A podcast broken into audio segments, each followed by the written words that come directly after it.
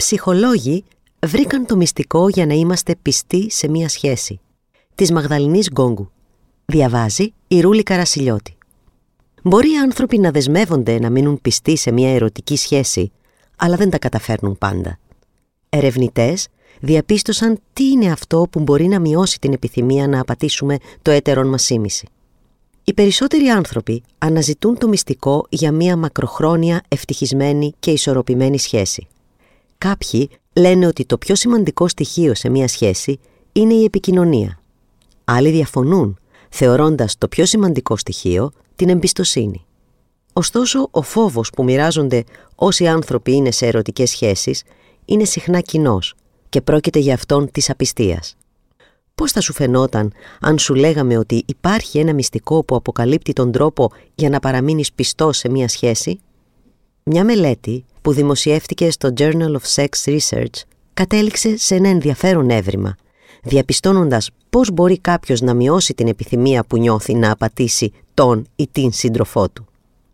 Το παν είναι να βάζεις τον εαυτό σου στη θέση του άλλου, αφού αυτή η μέθοδος μειώνει τον πειρασμό που μπορεί να νιώθεις να τον ή τι να πατήσεις, αλλά παράλληλα προστατεύει και από άλλες συμπεριφορές που μπορεί να καταστρέψουν μια σχέση. Σύμφωνα με την επικεφαλή συγγραφέα της μελέτης και καθηγήτρια ψυχολογίας Gert Bernbaum, οι άνθρωποι απατούν για διάφορους λόγους και μπορεί να προδώσουν τους συντρόφους τους ακόμα και αν νιώθουν ικανοποιημένοι από τη σχέση τους. Η ειδικός εξηγεί ότι οι άνθρωποι συχνά απατούν όχι απαραίτητα επειδή το σχεδίαζαν εκ των προτέρων, αλλά επειδή μπορεί απλά να ένιωσαν πολύ κουρασμένοι ή μεθυσμένοι για να μην ενδώσουν στον πειρασμό και την ευκαιρία που τους δόθηκε. Ο συν συγγραφέας της μελέτης, Χάρι Ράις, αναφέρει επίσης δύο στοιχεία που θεωρεί ενδιαφέροντα. Οι άνδρες είναι πιθανό να απατήσουν επειδή αισθάνονται ότι οι σεξουαλικές τους ανάγκες δεν ικανοποιούνται οι γυναίκες μπορεί να απατήσουν επειδή αισθάνονται ότι οι συναισθηματικές τους ανάγκες δεν ικανοποιούνται. Το να μπαίνει στη θέση του άλλου αυξάνει τη δέσμευση και την επιθυμία για τον ή τη σύντροφο. Η ενσυναίσθηση συμβάλλει στη μείωση της επιθυμίας για απιστία.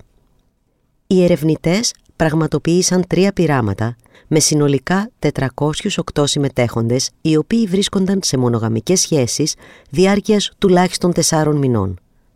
Οι συμμετέχοντες αξιολόγησαν, συνάντησαν ή σκέφτηκαν ελκυστικούς αγνώστους, ενώ οι ψυχολόγοι κατέγραψαν το ενδιαφέρον τους για αυτούς, καθώς και τη δέσμευση και την επιθυμία για τους τωρινούς συντρόφους τους. Διαπίστωσαν ότι η υιοθέτηση της οπτικής του συντρόφου ή όπως λέμε το να μπαίνει στη θέση του άλλου, αυτό που στα αγγλικά λέγεται perspective taking, αύξησε τη δέσμευση και την επιθυμία για το σύντροφο, ενώ ταυτόχρονα μείωσε το σεξουαλικό και ρομαντικό ενδιαφέρον για εναλλακτικούς συντρόφους. Τα ευρήματα υποδηλώνουν ότι το να βάζουμε τον εαυτό μας στη θέση του άλλου μας αποθαρρύνει από το να εμπλακούμε σε συμπεριφορές που μπορεί να πληγώσουν τους συντρόφους μας και να βλάψουν τη σχέση μας. Η υιοθέτηση της οπτικής του άλλου δεν σας εμποδίζει από το να απατήσετε, αλλά μειώνει την επιθυμία να το κάνετε, εξηγεί ο Ράις τα ευρήματα μπορούν να συμβάλλουν στην ενδυνάμωση μιας σχέσης. Και αν αναρωτιέσαι πώς μας ωφελούν αυτά τα στοιχεία, αφού συνήθως η ανησυχία μας είναι το αν θα μας απατήσει ο ή σύντροφός μας και όχι το αντίστροφο, η Bernbaum εξηγεί ότι τα ευρήματα μπορούν να βοηθήσουν τους ανθρώπους να κατανοήσουν πώς να αντιστέκονται στους πειρασμούς με τρόπο που θα ενδυναμώσει την ίδια τη σχέση.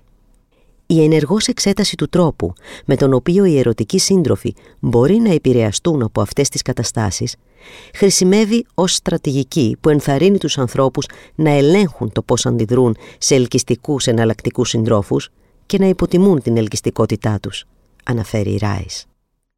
Οι ερευνητές υποθέτουν ότι ακόμα κι αν μόνο το ένα άτομο της σχέσης υιοθετήσει αυτή τη στρατηγική, οι πιθανότητες απιστίας και από τις δύο πλευρές μειώνονται, αφού κατά πάσα πιθανότητα και οι δύο σύντροφοι θα αισθάνονται πιο ικανοποιημένοι στη σχέση.